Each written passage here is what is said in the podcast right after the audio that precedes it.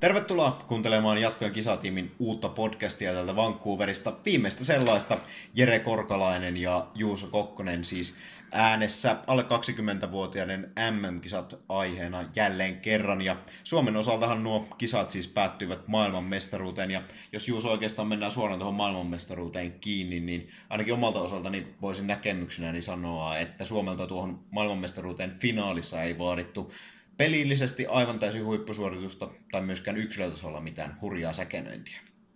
Niin, sellainen normitaso rupeaa Suomella nykyään niin kuin riittämään tuohon maailmanmestaruuteen. Pelaajien taso on sen verran korkea, sitten tietysti puhutaan niin kuin pelitavallisista jutuista, niin se kun saadaan toimimaan, niin Suomella on, on siinä niin kuin asiat ihan kunnossa. Ja näissä kisoissa jopa tietyillä pelaajilla oli hieman varaa jopa alisuorittaa mikä oli sinällään yllättävää, että tota, mestaruuteen mentiin kuitenkin.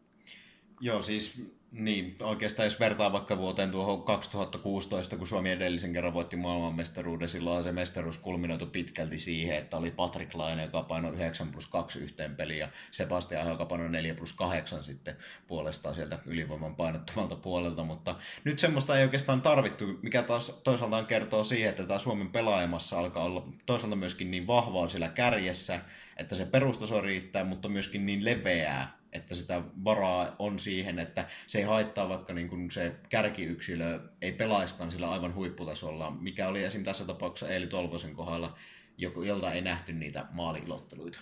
Niin, no Tolvanen on tietysti tässä puheenaihe ollut, että hän ei maaleja tehnyt, mutta toisaalta pelasi kyllä ihan hyvin, mutta melko mielenkiintoista on se, että Suomi voittaa tosiaan maailmanmestaruuden ja joukkueen periaatteessa ykkösmaalintekijä, ei turnauksessa maalin maalia.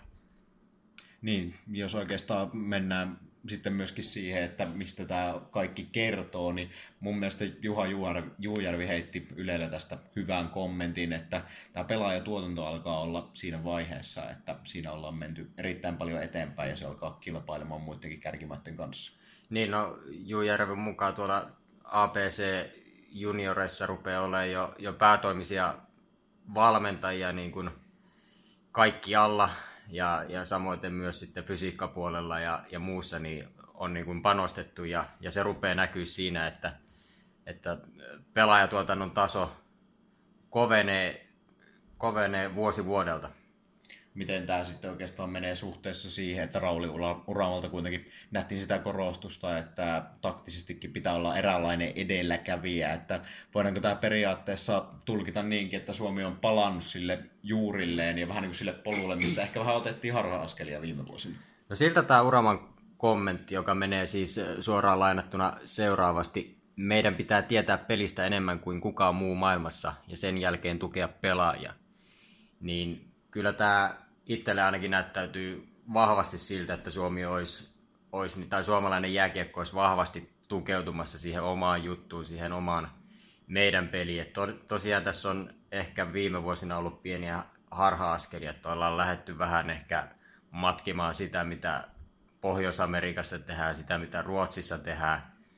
Ja samalla unohdettu se, että Suomessa ollaan sitä ennen jo tehty erittäin laadukasta työtä myös niin kuin tällaisen pelitavallisen kehityksen puolella.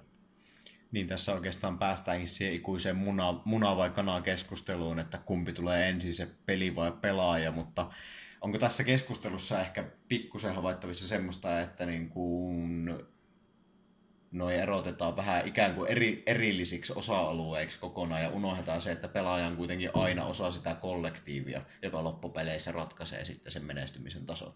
No oot ihan oikeassa tässä. Samaa keskustelua on käyty Suomessa esimerkiksi jalkapallon kohdalla.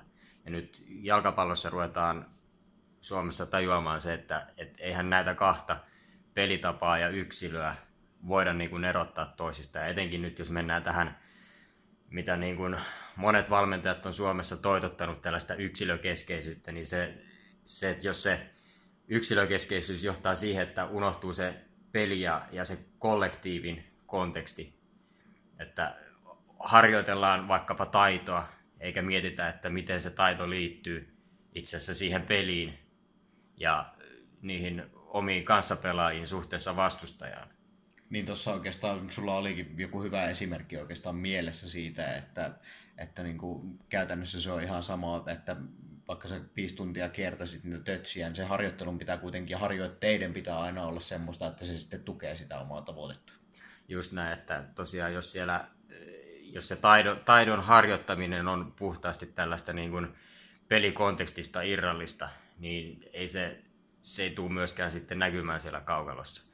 Eli enemmän sitten harjoittelussa pitää muistaa se, että, että valmennetaan sitä pelaajaa ja peliä, mutta pelaajaa ennen kaikkea siinä, että, että mit, mitä ratkaisuja hän tekee kiekon kanssa ilman kiekkoa ja millaisiin lopputuloksiin se johtaa niin kuin pelin näkökulmasta. No tässä nyt puhuttiin siitä, että toi pelitavallinen aspekti on tavallaan palaamassa sinne, missä sen kuuluiskin olla, ja toi pelaajien perustaso alkaa olla sen verran hyvä, että sillä pystyy kilpailemaan. Eikö tämä Suomi tulevaisuus näytä aika lupaavalta? Totta kai se näyttää lupaavalta tällä hetkellä, mutta toki ei voida niin kuin tuudittautua siihen, että ollaan voitettu mestaru- mestaruuksia ja meillä on pelitapa kunnossa. Kyllä tuolta tulee niin kuin muut maat kovaa takaa, että sellainen kriittisyys ja, ja tällainen niin kuin halu kehittää sitä omaa toimintaa, niin se, se täytyy säilyä. Näin. Tämmöisissä tunnelmissa oikeastaan päätetään tätä viimeistä podcastia. Jos et ole aiemmin kuunnellut meidän kisatiimin podcastia, nämä kaikki tuolta SoundCloudin puolelta löytyvät ja myöskin jatkoajan alle 20-vuotiaiden mm erikoissipulta näitä pystyy kuuntelemaan. Minun nimeni on siis Jere Korkalainen ja seurassani on Juuso Kokkonen ja kiitämme teitä jälleen kerran oikein paljon seurasta ja kuuntelusta.